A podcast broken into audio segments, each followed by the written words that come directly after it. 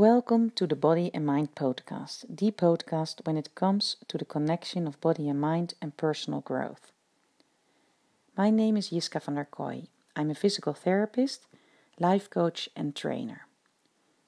In my podcast, I share all my personal insights, my life experiences, and I do provide tips and advice. Please let me know what you think about my podcasts, because that will give me new insights as well.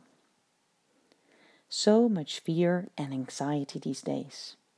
Yes, there is a virus going around, and yes, people died and are dying, and yes, not just one person. But I'm wondering how many layers of fear you've been putting around the principal fear.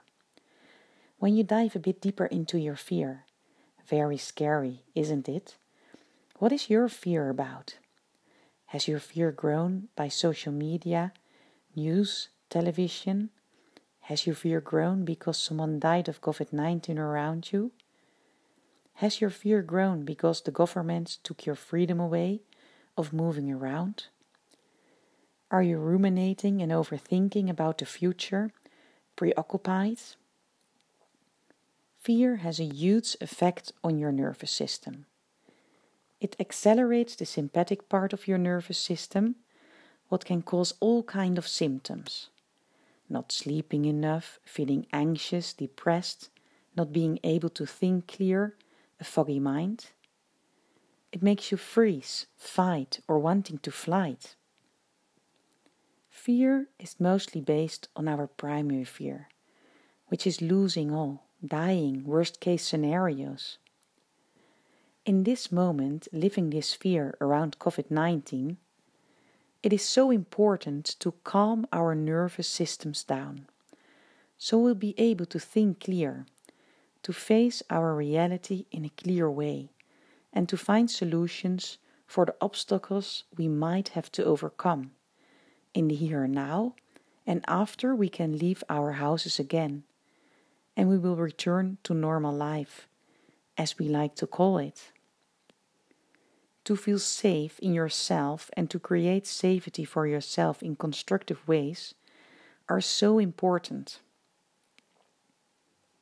What you resist persists.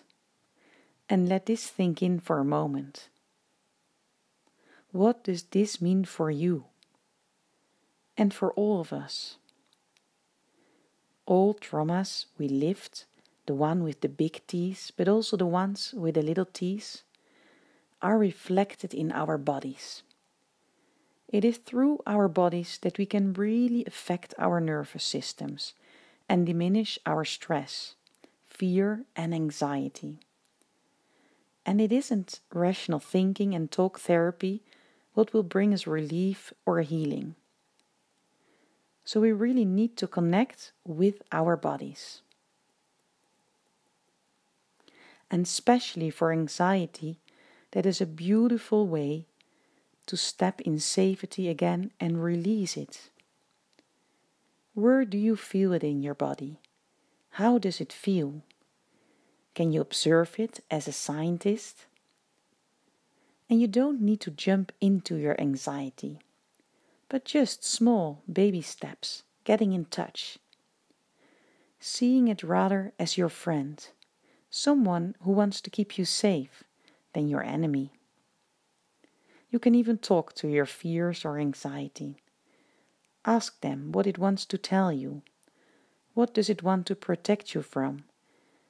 Is there any deeper layer? Grief or sadness? Is it really related with your current situation? Just look around you for a moment. Are you in a safe environment now or not?